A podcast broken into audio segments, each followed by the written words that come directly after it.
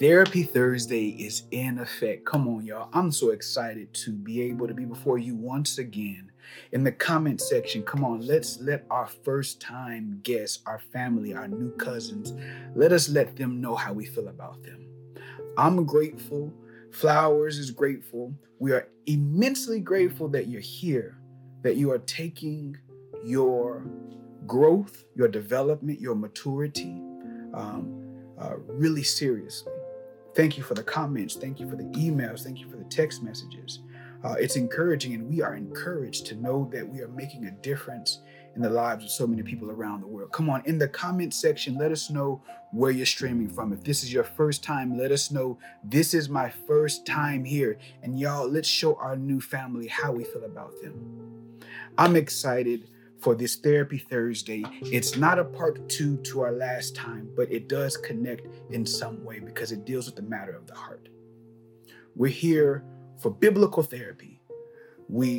Everything that we do, everything that we talk about is filtered through the Word of God. Amen. And so I'm excited that we have this platform to be able to do this. I want to jump into today's word. I don't want to belabor the moment, but I want y'all to know that we are glad that you're here. Let's uplift someone in the comment section. Let's find one person whose name stands out and let us speak life over them. It's important. Our words have power. Let's speak life over someone. You don't know what someone had to hurdle in order to get here. You don't know the voices. You don't know the anxiety. You don't know the warfare that was waged toward them to prevent you and prevent others to get here. Listen. We're excited. God, in the name of Jesus, right now, I decrease that you might increase. We're here not for fanfare, not for popularity, not for religious, not for culture. We're here for kingdom. And God, we're here to hear from you. So speak to us, encourage us, convict us, give us direction, give us insight. Make our hard hearts fertile. Teach us. We submit to you in the mighty name of Jesus. Everybody said amen. Everybody said amen. All right. So last week, the last time I was here, I made a statement, a summary statement that summarized our time together. Of course, I asked the question, or I made the statement, if you really love me, right? And we talked about various things within that subject. And that premise was this.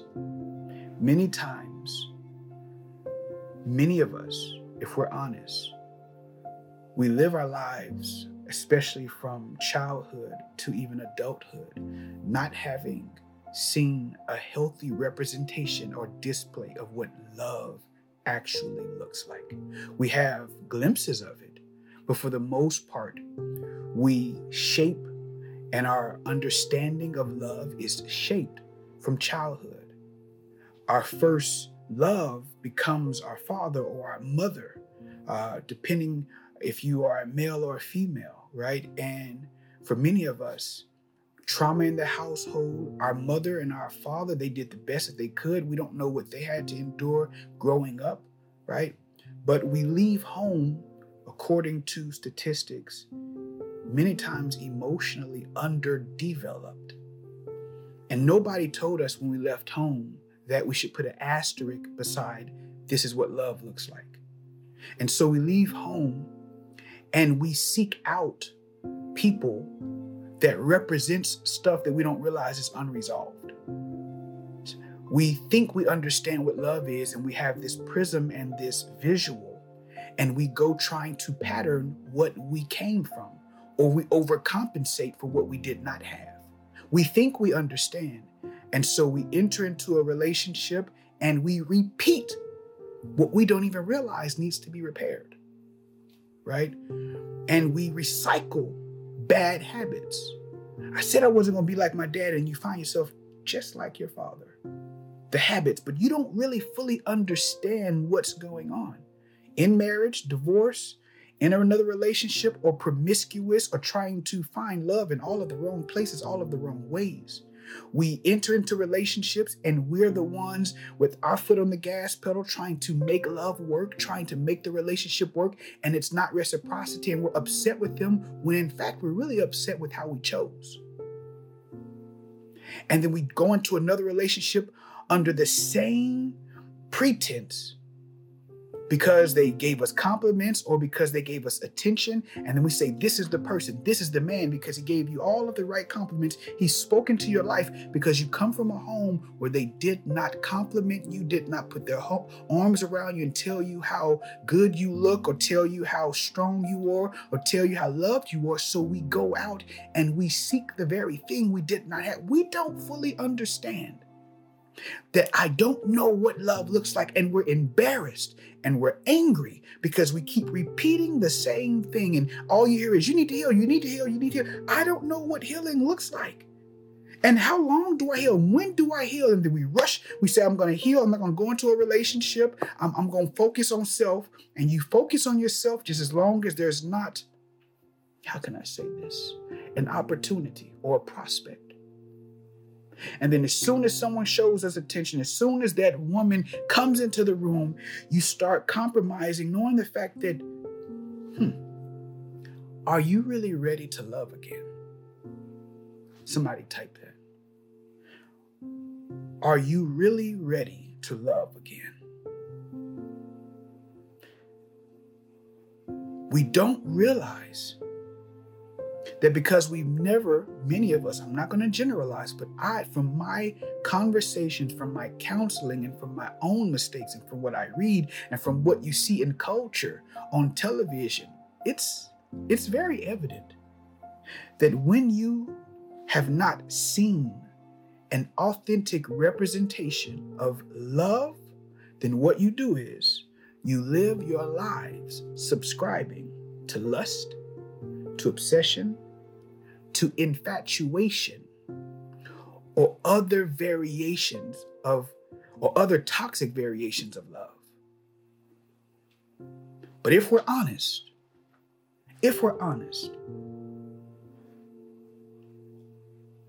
I've been repeating what I've seen.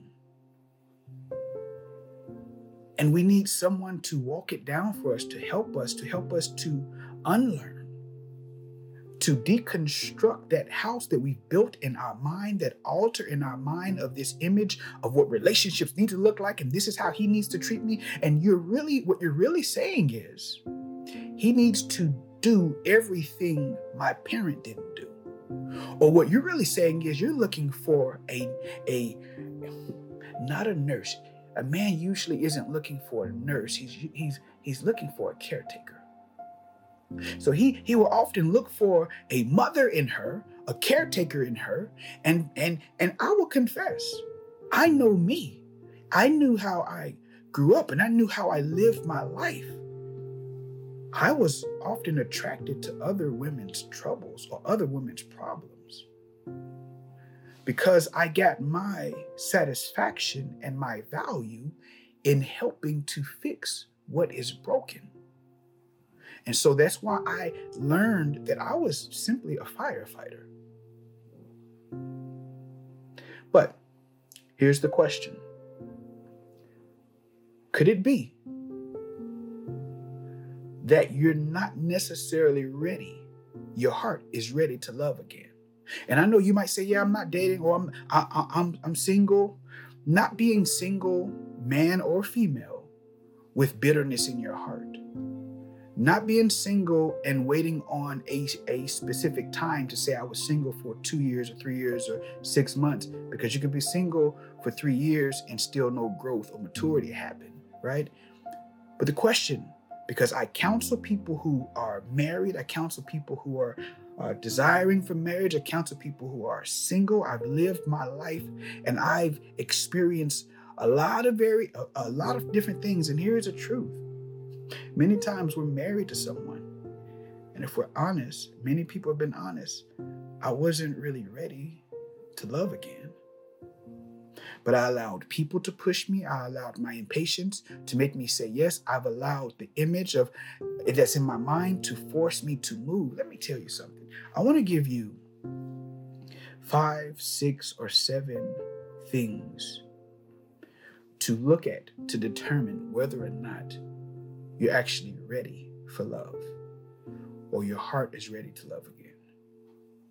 And when I, in my own private time, I look at passages or I look at characters like Judah and Tamar. I want you to write this down so you can look at this, a biblical foundation of some characters in the Old Testament that you can look at the pattern in which they move, even if we just focus on Judah and Tamar. And if we look through the lineage of Judah, even his children patterned themselves after him, and he after his foreparents, right? Jacob. And so, but think about this. If you look at Judah and Tamar in Genesis chapter 38, verse 14 and 15, I think I can look at Judah and I can tell you that his wife just died. He's not ready for love, but yet he's out there proposing and propositioning a woman because he sees her and she looks good. Somebody type a list. And he pursues her. I can focus on that. But I think what stands out is even when I look at Tamar, when you look at it, how she desired marriage and family and love so much, so badly, that she was willing to disguise herself and compromise her identity just to get what she felt she needed, desired, and was owed. And it just shows the power of when your heart is not right, or your heart is hurting, or there's trauma, or if you're impatient, the lengths we will go to try to make a relationship, to make someone love you, or to make someone to reciprocate what you're giving them. Are you really ready for a relationship? Are you really ready for love? Is your heart ready to love again? And this is what it reads. Tamar was aware that Shelah, the one who she was supposed to get married, had grown up, but no arrangements had been made for her to come and marry him. So she changed out of her widow's clothing and covered herself with a veil to disguise. Somebody type disguise. To disguise herself. I'm going somewhere with this. Then she sat down. Whew. Beside the road at the entrance to the village of Enaim, which is the road to Timnah. Judah noticed her. And sometimes all it takes is for him to notice, and then let's get married. But he saw her. Your eyes, man, the eye gates of a man is very important and very powerful, right? He saw her. And he thought she was a prostitute because how she presented herself, how she carried herself, how she walked. He saw she was available. He wasn't trying to love her. He was just trying to get her, right? He was just trying to know her. There is a difference. Just because he notices you doesn't mean that he desires to be with you as an item, right? But we got to know the difference, because that's not love, that's lust. So look, Judah thought she was a prostitute since she had covered her face. So he stopped and propositioned her. Let me have sex with you, he said, not realizing she was his own daughter-in-law. How much will you pay to have sex with me? Tamar asked. And then he goes forth to give him, his staff, to give him his identity, to give him the things that he gave up so much just to sleep with her. Are you really ready for love? I'm asking you. You don't have to really want something packaged real cute, real nice, real neat. We come here for healing. We come here for help. Are you really ready for love? Are you? You got to be able to ask that question and answer that question, right? You got to be able to answer the question whether or not you're really ready for love. And if you're not, let's look. Let's look at this. Let's consider this. And another passage I want you to consider is 1 Samuel chapter 18, because we're considering Michal, who is Saul's daughter, right? And what we understand about Michal is that the Bible says that she loved David. It never said that David reciprocated that. She saw him and she desired him, and she allowed her desires to really pursue David. This is what it says. Chapter 18 of 1 Samuel, verse 20. And then I want to give you some meat to go home with, or to study and to sit with. It says, in the meantime, Saul's daughter Michal had fallen in love with David, and Saul was delighted when he saw it. So he can use her as a chess piece. She saw him, she fell in love with him. It never said that they loved one another. And so I think what's important about this is understanding, or even being aware. Do you know what love is? And are you ready, Michal, to actually be committed? Because if you knew what love was, you'll know that you probably did not love him. You were just intrigued and attracted to him, but not interested in him. Because intrigued is the infatuation. Attracted means I want to know a little more, because there's a little bit something more beyond the surface that I want to know about. And if you had gone through the relational developmental process and allowed your heart and your mind and your spirit to both be able to have a conversation, you would have known David was probably not your speed. Just being honest. You would have known that David had some tendencies who were just like your father, which is why you were intrigued with him in the first place, because he had he used you just like your father used you. Just learn the story. We got to read our Bible. She loved him. And another one, last one. You look at Judges 16. It says in verse 4, sometime later, right? That Samson, right? It says that Samson fell in love with a woman named Delilah, who lived in the valley of Sorek. It says that Samuel fell in love with her. It never said that she fell in love with him. And so I think this is powerful. I'm gonna ask the question one more time, and let's have a conversation about it. Are you really ready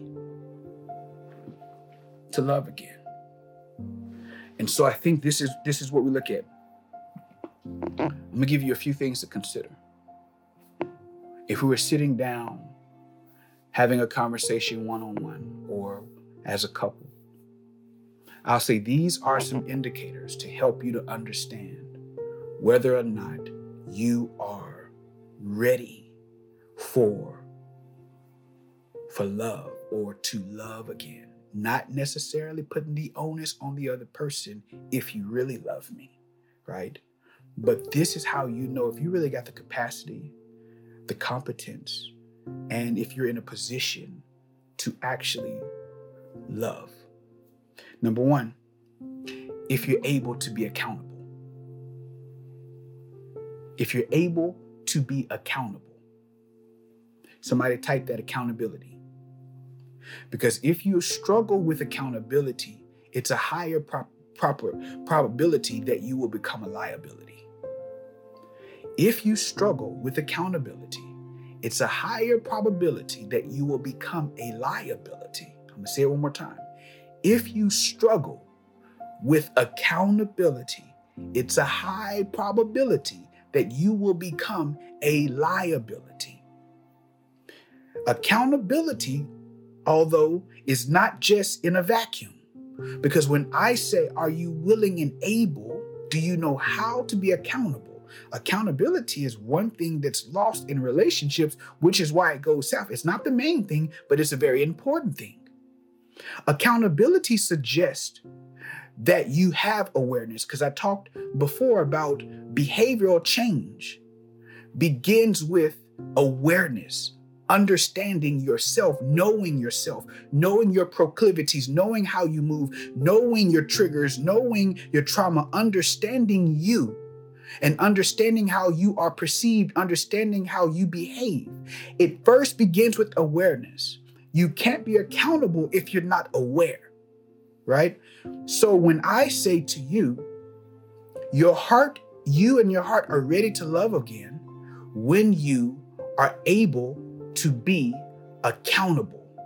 Somebody say accountable, accountable, accountability. It's awareness, it's accountability, it's acceptance. And I said before, acceptance is learning to accept things as they are. Not that you got to control them in order for them to change. Not that, one of the reasons why our behavior, our patterns, our habits don't change. Yeah, we are aware.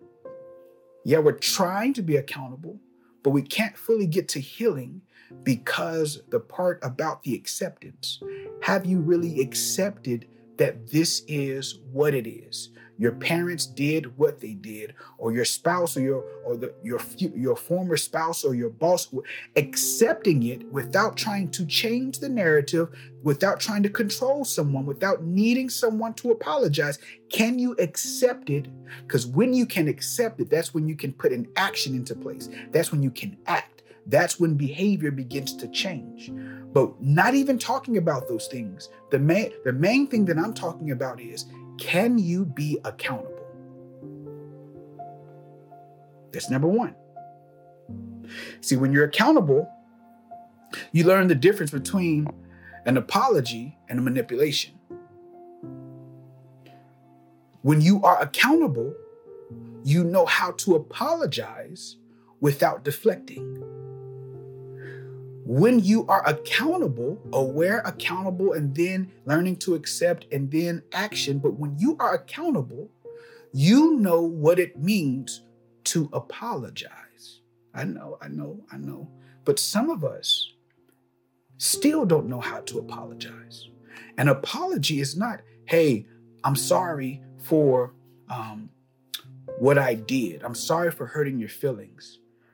But you did speak to me that way. And so that's why I responded. Sounds like an apology, but what that's doing is deflecting. I'm giving you my reasons of why I asked instead of first just apologizing.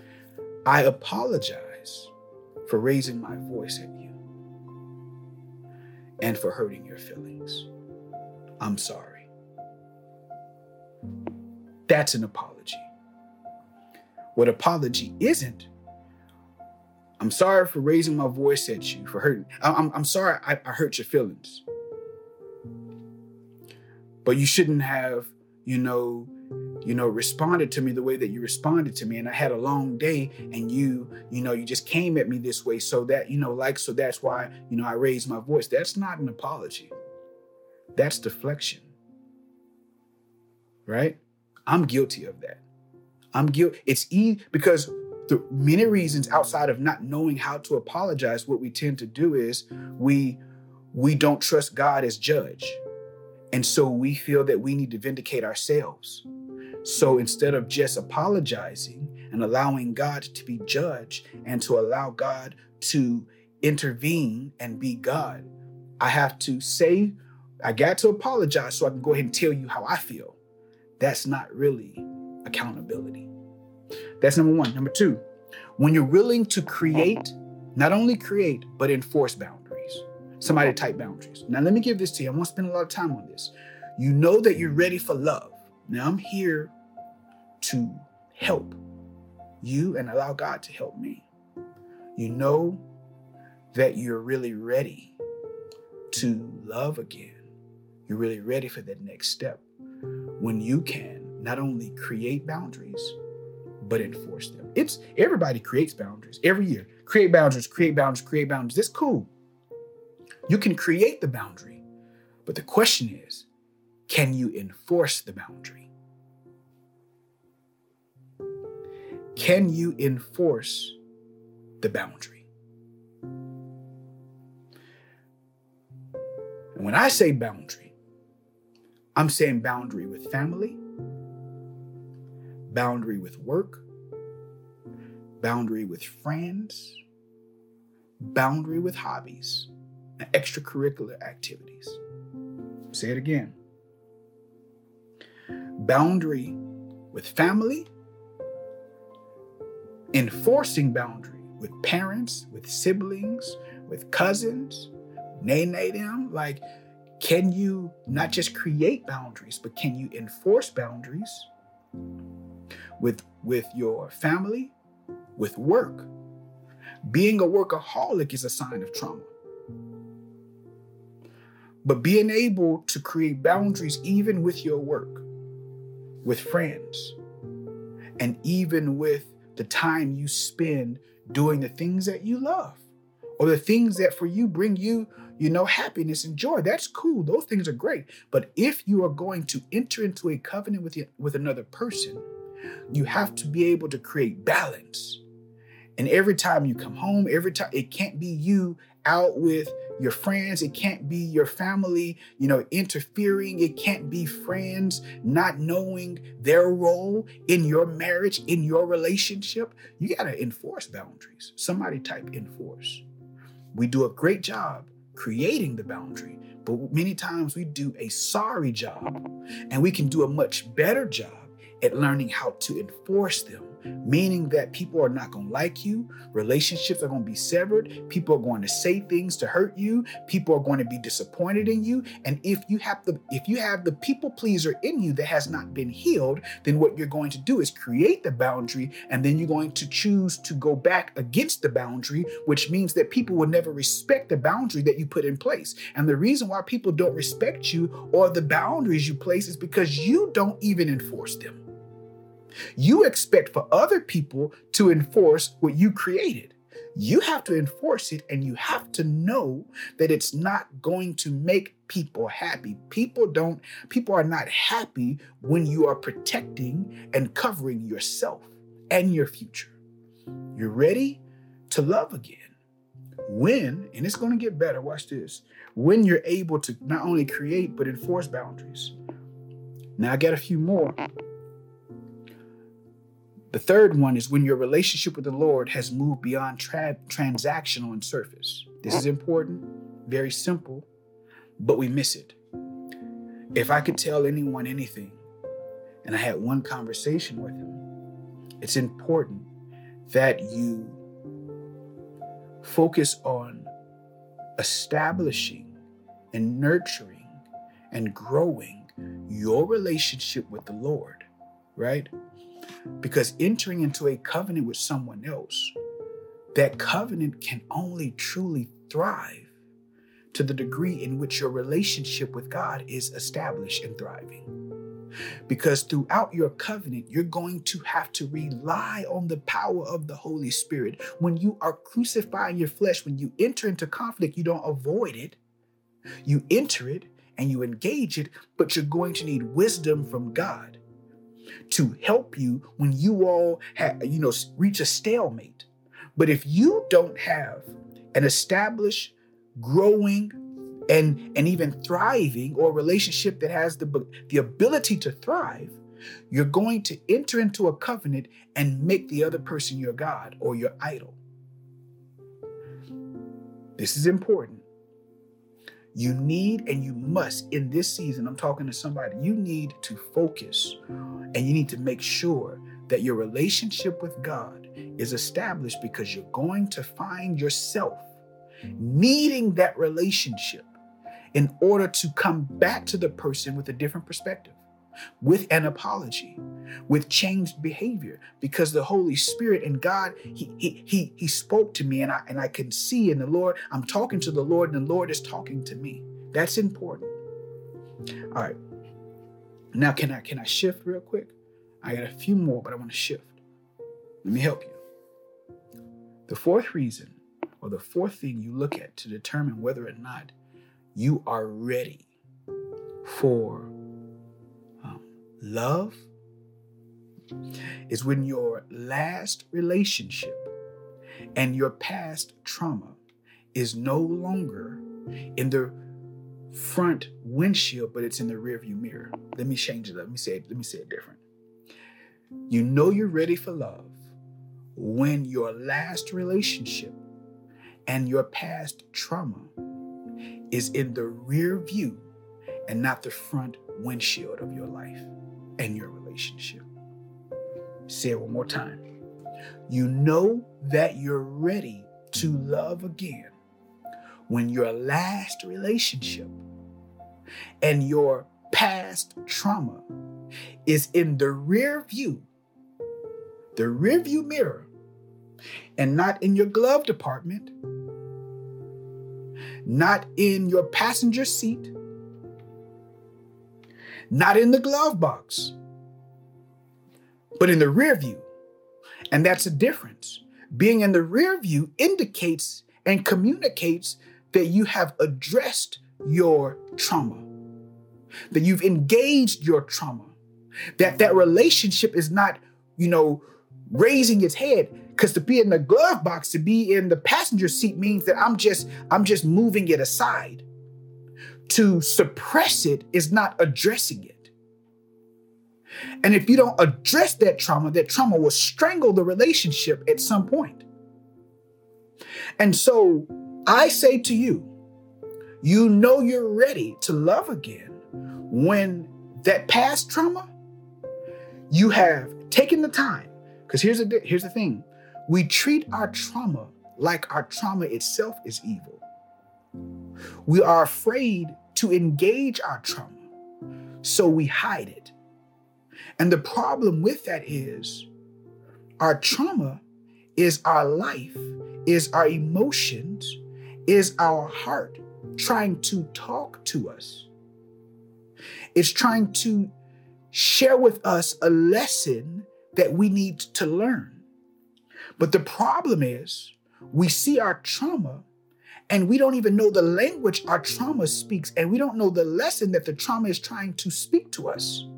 Our trauma is often talking to us. So when we suppress it, that trauma becomes a trigger. And when you say something and when you do something, then what happens is I'm triggered. And so we have to change our perspective about what trauma is. Your trauma, it's what happened, but your heart, your spirit, your soul is trying to deal with it, is trying to talk to you, is trying to communicate to you what happened and the lesson that you need to take from it. But if we silence our trauma, if we suppress our trauma, and we hide our trauma, then our trauma is in the vehicle somewhere. It's in the relationship somewhere. And every time he says something, every time she does that thing that reminds you of what your mother didn't do, then you get quiet and you start stonewalling her. Or when he does something or tries to communicate with you or tries to be firm with you, you fight him because you don't know how to handle authority, because your dad wasn't there, or your dad was there, but he was emotionally absent. So you don't know what it looks like for a man to be firm and loving, right? There's so much that happens here, but you have to know that you have to learn the lesson that your trauma is trying to speak to you. Somebody say, face your trauma. Somebody type, face your trauma. Because the person you date should not have to become your nurse, your physician, or any mortician. You have to learn how to have the funeral of your past relationship yourself, so that the person you're dating doesn't have to be a bystander, an innocent bystander, and a victim to what you're unwilling to deal with.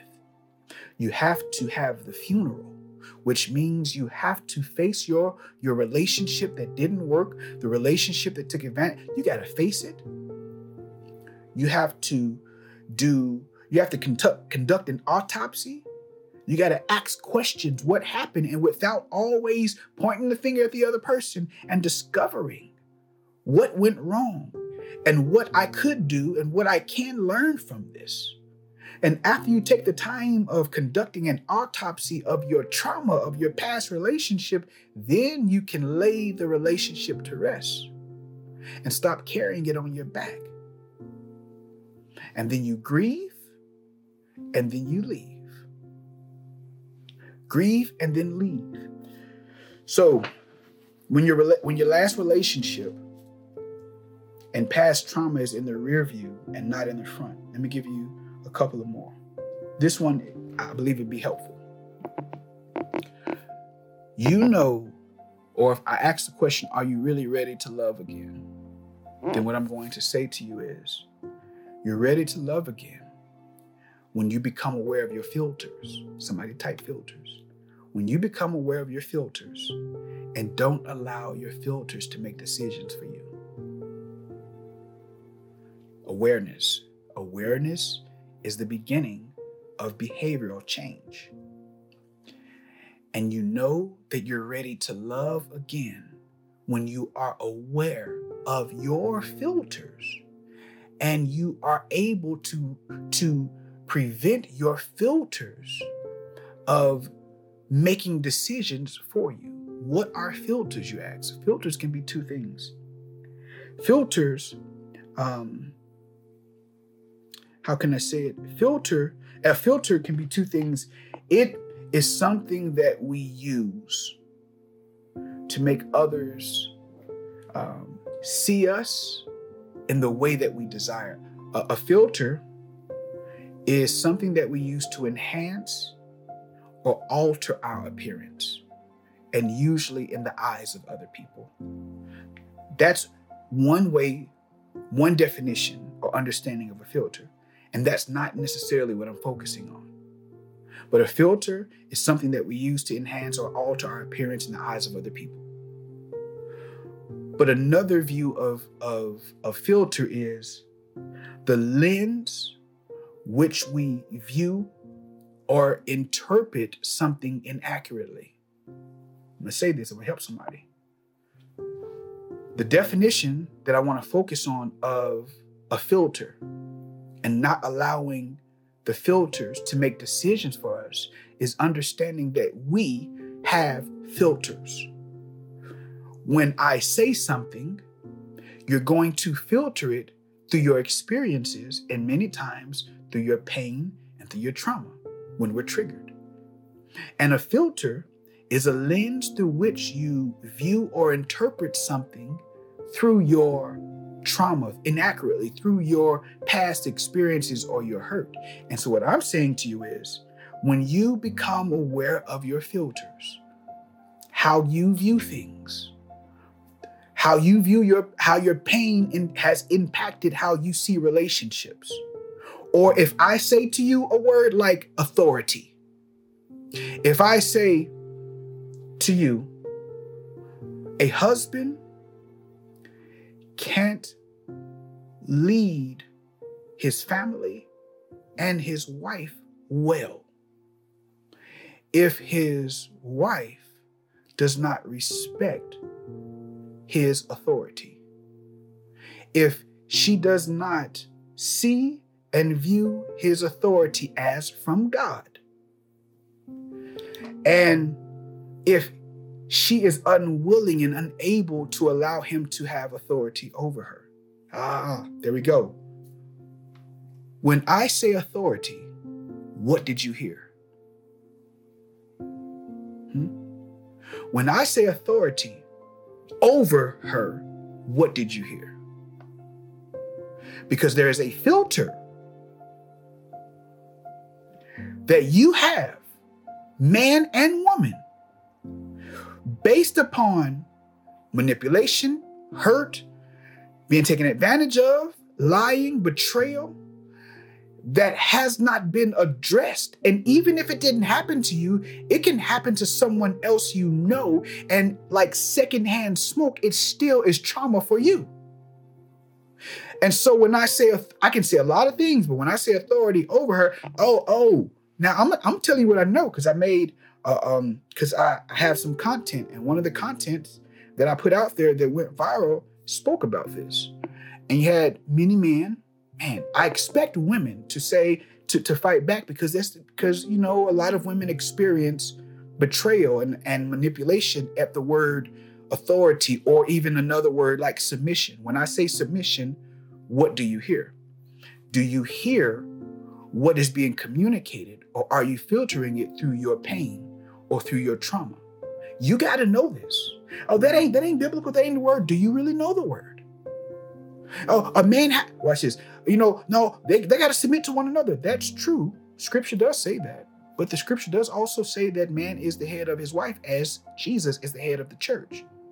Therefore, we have to love the woman the way Jesus loved the church. All of that is not just talking about submission. It's not talking about domination. It's not talking about dominion, but it is talking about structure. The man has to submit to the authority of Jesus Christ.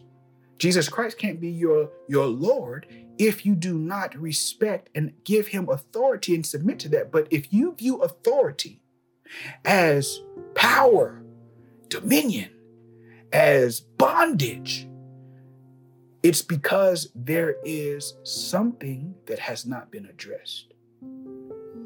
Because Jesus will not lord over you.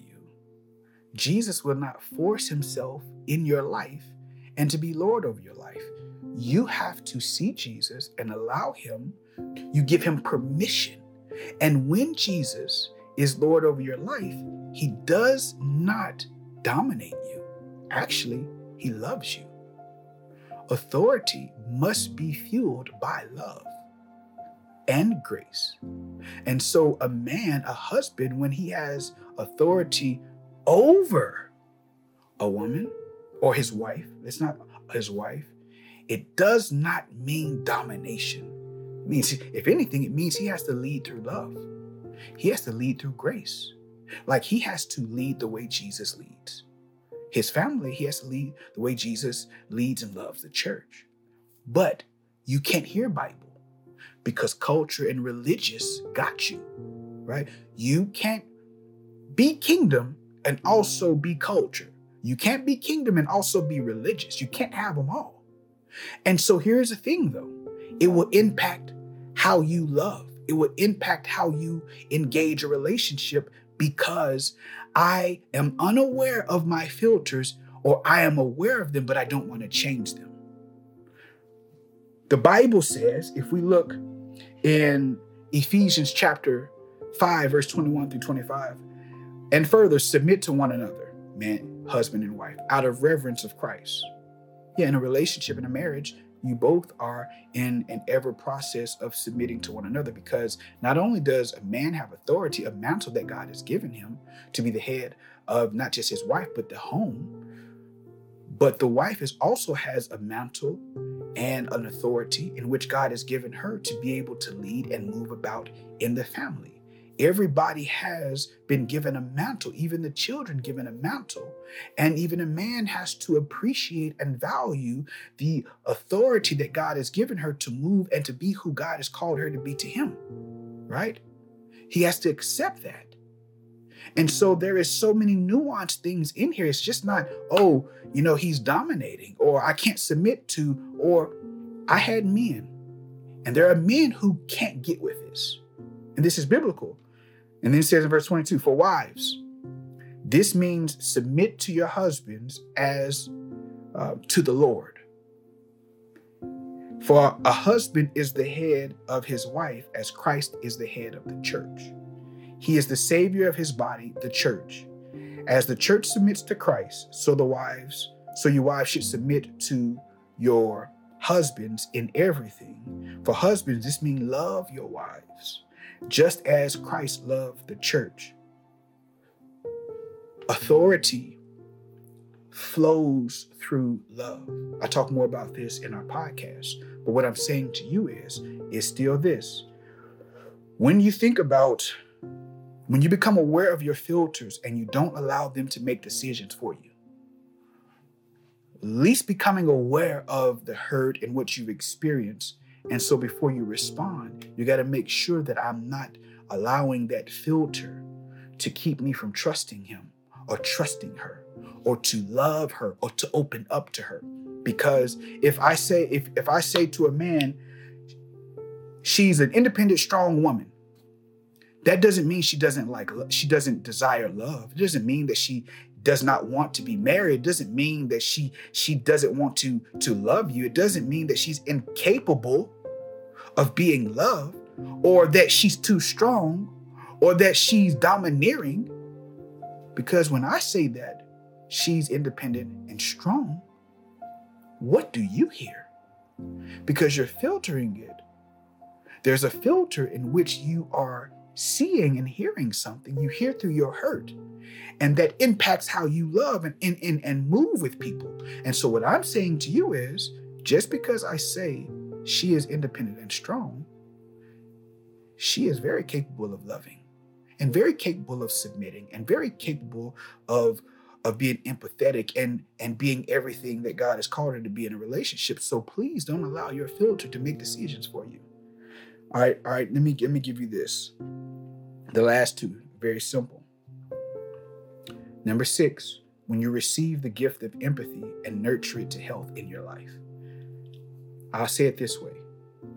Empathy is a gift that you ask God for. And when God gives you that gift, you nurture it. Empathy is our ability to decrease and at least see other people instead of or in light of even our own selves. It doesn't mean depriving yourself.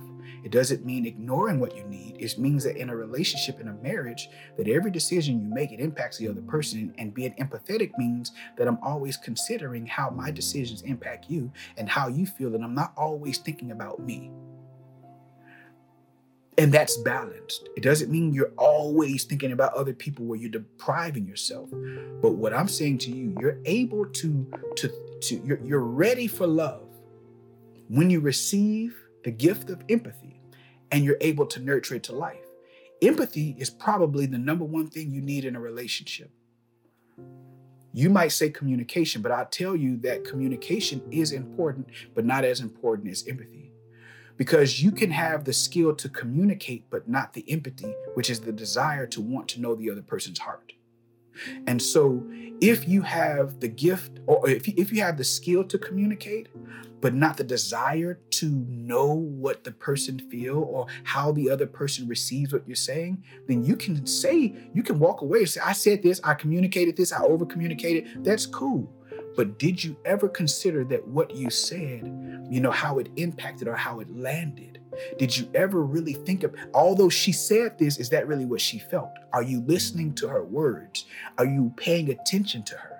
And so that's why it is critical that in any relationship, in any marriage, that you do ask God for empathy. Empathy, if communication is the key to any relationship, then empathy is the door that you actually got to walk through.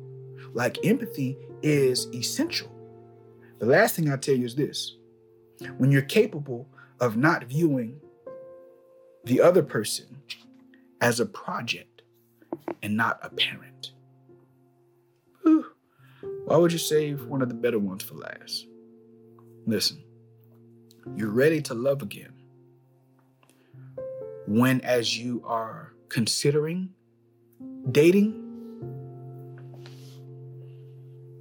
is when you can view other people or that person not as a project that needs to be fixed, needs to be saved, needs to be made better, or a parent, meaning that I'm going to position you, transference, reaching my past, bring it to my present, and I'm going to make you have to treat me like a child. Because I need you to be the parent that was not there. I need you to love me the way that my mother did not love me. I need you to embrace me the way that my father didn't embrace me. And so you put this job description on the back of a person that you're dating, and he or she never even applied for that job description. They asked to be your husband or or they asked to date you, or they asked to be in a committed relationship with you, not to heal your trauma for you. They're not called to be your parent, and they're not called to be your project. They're called to be your partner. And if you can't see people as an equal partner and not as a project and not as a parent, it's a good chance that you're not ready to love again. And that's okay. It's not the end of the world. It just means that you want to take a little bit more time and investigate that trauma. Investigate what your trauma is trying to communicate to you. Have the funeral of that relationship. Be curious about why you respond and move the way you move. Let curious lead you down the path to asking God, walk with me and help me get this thing right, because I can't do it by myself. Lord, we thank you for what our words, for what our ears have heard, our eyes have seen, and our hearts have felt. I pray that something has been said that has helped your people and will help your people as they seek to become better. Lead us, as you said you will lead us, and show us your will in Psalms 34:10. Show us your will. Lead our feet unto firm foundation in the name of Jesus. Amen. Appreciate y'all. Y'all have a wonderful, wonderful day.